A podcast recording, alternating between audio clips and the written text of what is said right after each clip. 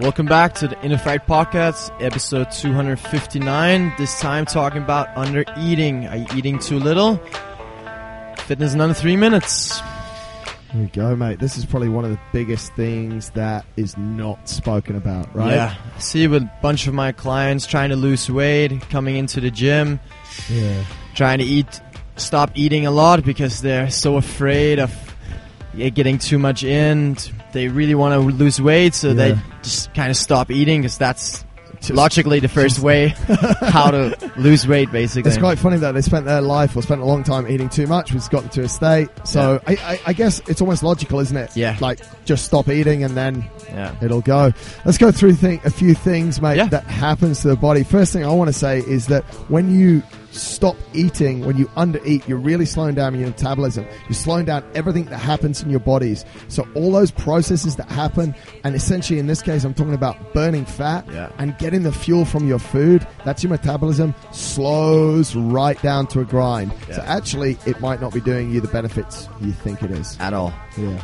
The second thing is the what you put in your body, like the in- input versus the output. If you work super hard in the gym, you train five days a week, and you're not fueling your body with the right amount of food, then you simply just feel tired, out of energy, Yeah. bad mood. In the end, you probably won't be able to, to stick to your training. You can't and sustain it, hey? no, It's it's, not.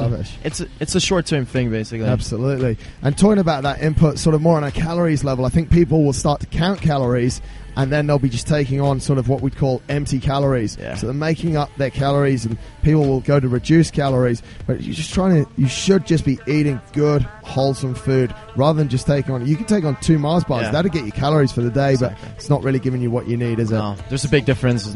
Yeah, exactly. Um, well, like I mentioned before, like the short-term gains compared to long-term damage. Yeah, in the beginning, you, if you stop eating a lot, obviously you'll lose a lot of weight. But in the long term, it just will be damaging for, well, your energy level, your metabolism, and stuff like you mentioned in the beginning. Yeah, absolutely. In general, it's just not a, it's not a long-term good solution. I guess that leads to sort of the last point, mate. And people say, "Can you eat too much of the right stuff?" Yeah. I, I really struggle to eat too much salad, like or too much vegetables. Like Yeah. it's really a lot to do damage. So I think people, if you're eating the right stuff, it is hard to eat too much of it Yeah. and to really overeat, isn't it? Don't don't be too afraid. If, Don't you, be too if you're on the right track with your diet and yeah.